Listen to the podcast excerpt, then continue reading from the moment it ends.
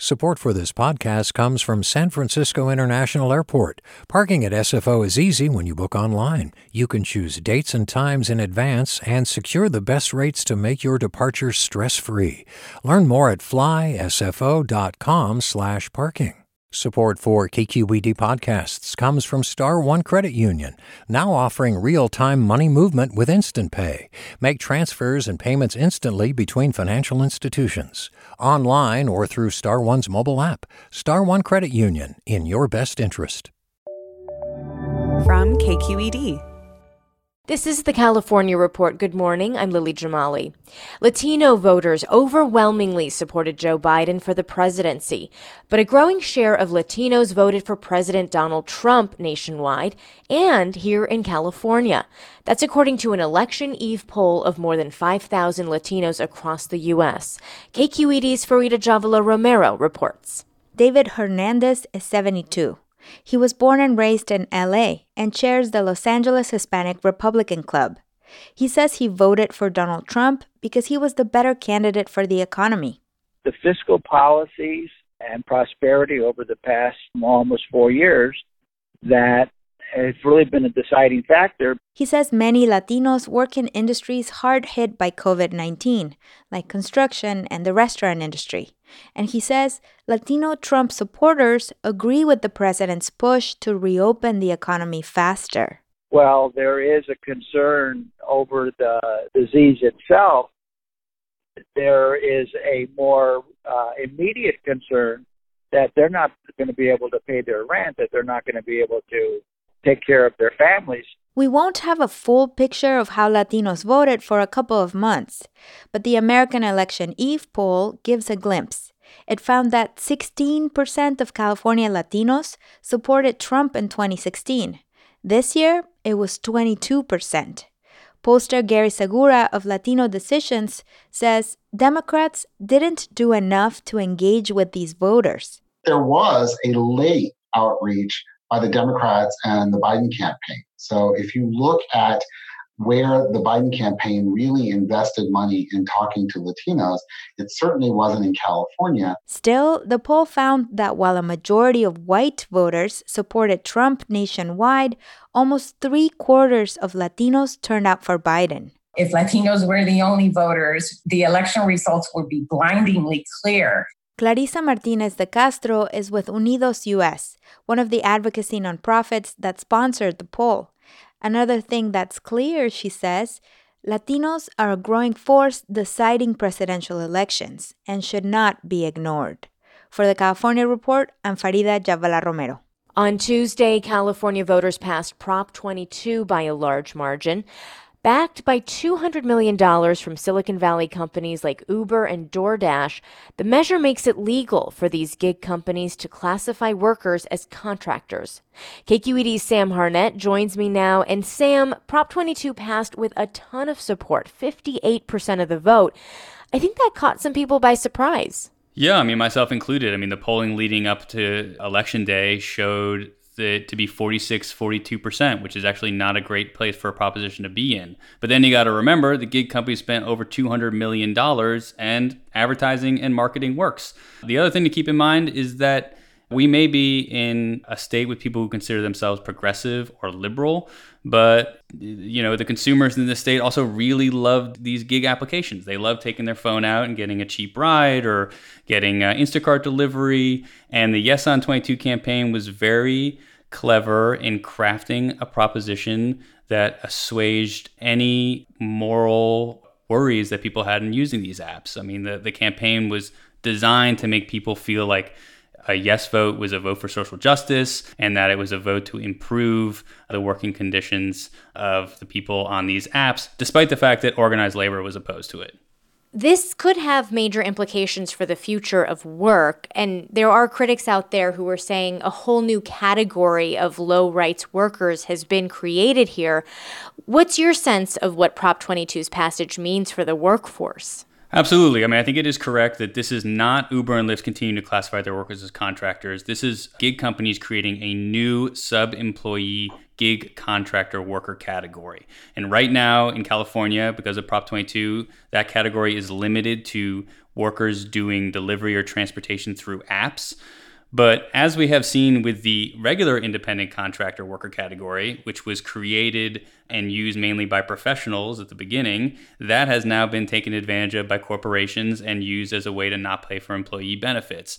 So we saw independent contractor used by corporations, and you can bet that corporations are looking at this new gig worker category and thinking of ways that they can get in on it because it's way cheaper than paying for employee benefits. Looking at public markets, Uber and Lyft both saw shares get a big, big boost from investors on news that Prop 22 had passed. What are the next moves that we can expect from these companies? Are they going to try to take this national or even international?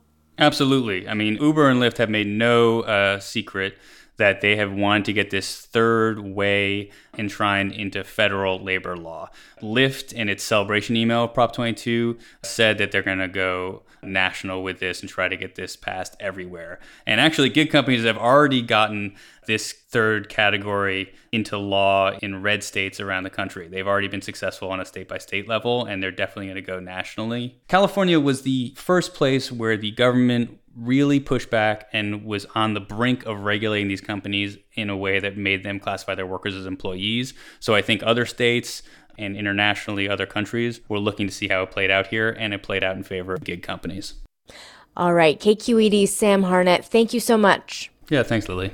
Rent control lost big on election night in California. Prop 21 was defeated by a nearly 20-point margin. As KQED's housing reporter Erin Baldassari explains, it was a repeat of results from a similar ballot measure 2 years ago and a big victory for the real estate industry. Opponents of Prop 21 outspent supporters by nearly 2-1.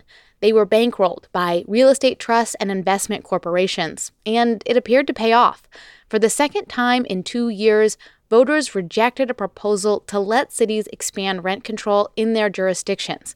Sid Lacaretti is the president of the California Rental Housing Association, which opposed the measure. He said more rent control would be a burden for landlords. It feels a huge weight off the shoulders, especially this year with the pandemic, everybody going through what they're going through. Supporters have already vowed to continue their fight. They criticized Governor Gavin Newsom for opposing Prop 21 and said they'd press him for more tenant protections as eviction moratoriums related to the pandemic expire early next year. Jed Kensla is a spokesperson for the Yes campaign and for the AIDS Healthcare Foundation, the measure's main funder. I think what we're really going to do is continue to lay this problem at the governor's feet. Renters in the state do have some new protections. Last year, Newsom signed AB 1482. It caps rents on properties 15 years or older at 5% each year, plus inflation. For the California report, cases, the state added more than 5,000 new cases on Tuesday. Since October, California's test positivity rate has ticked up to 3.3%.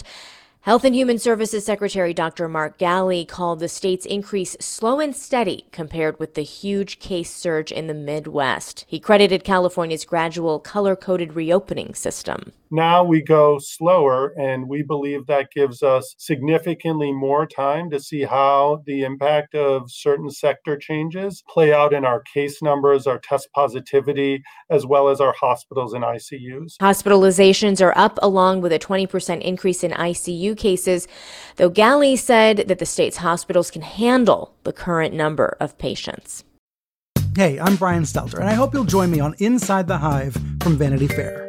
Every Thursday, I'm getting the inside take from the best reporters in the country on what figures like Elon Musk, Donald Trump, Kevin McCarthy, and Marjorie Taylor Greene are doing. I think she wants to make things happen. She wants to get legislation passed. She made clear to me that she wants to have a president who upholds Christian values. She embraces the term Christian nationalist. That's Inside the Hive from Vanity Fair, available wherever you get your podcasts. A young correctional officer. He said it was the most dangerous prison in California. Forced to make a choice, fulfill his oath or back his fellow officers. Recognize the badge of my office. I'm Suki Lewis from KQED Podcasts comes On Our Watch Season 2, New Folsom. A story about who gets hurt when the system that promises to keep us safe is bent on protecting itself.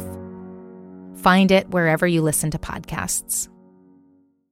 Silicon Valley's social media giants are working to quash misinformation in these tense days after the election, and no one is keeping them busier than President Donald Trump himself. Twitter and Facebook have flagged a number of his posts, including one on Tuesday night where Trump falsely said the election was being, quote, stolen from him. Recode reporter Shirin Ghaffary has been following this story. Good morning to you. Good morning. So, Shirin, on Tuesday night and into Wednesday morning, 4 of the president's tweets were flagged on Twitter alone. Talk us through some of the labels, the kinds of labels that Twitter, for one, is using.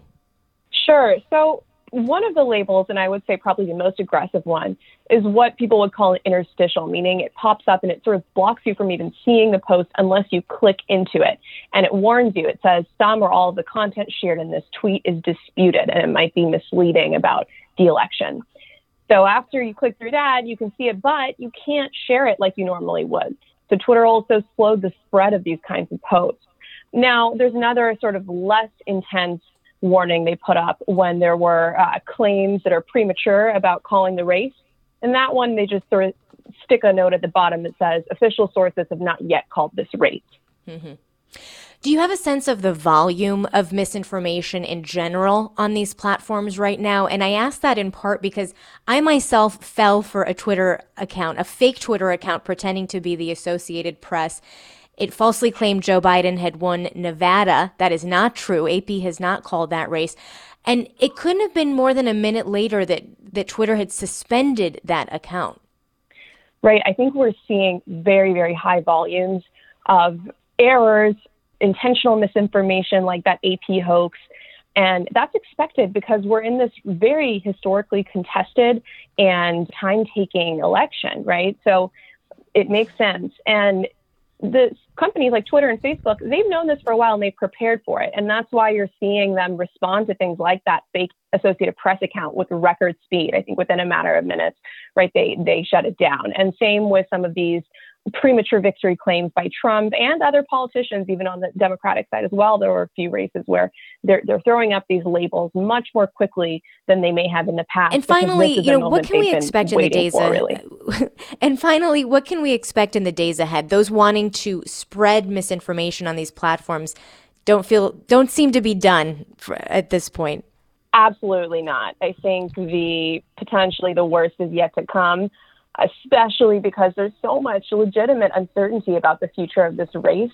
And people are exploiting that, right, to spread just unproven assertions. And I think really the test, especially for Facebook and for Twitter, though, will be how are they going to dispute or not dispute these sort of gray area claims, as well as people using the platforms to organize to actually go out onto the streets and, you know, protest in ways that could lead to escalating violence. Those are the things to look for. And, you know, it will be a real test for these companies if they can keep up with the pace of information in the days, weeks, months to come.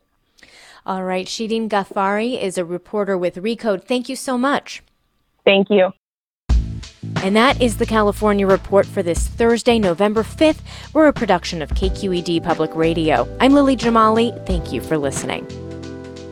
Support for the California Report comes from Paint Care. Now with 770 drop-off sites in California where households and businesses can recycle their leftover paint. More at paintcare.org. Earth Justice, a national nonprofit law organization fighting for the right to a healthy environment. Earth Justice, because the earth needs a good lawyer.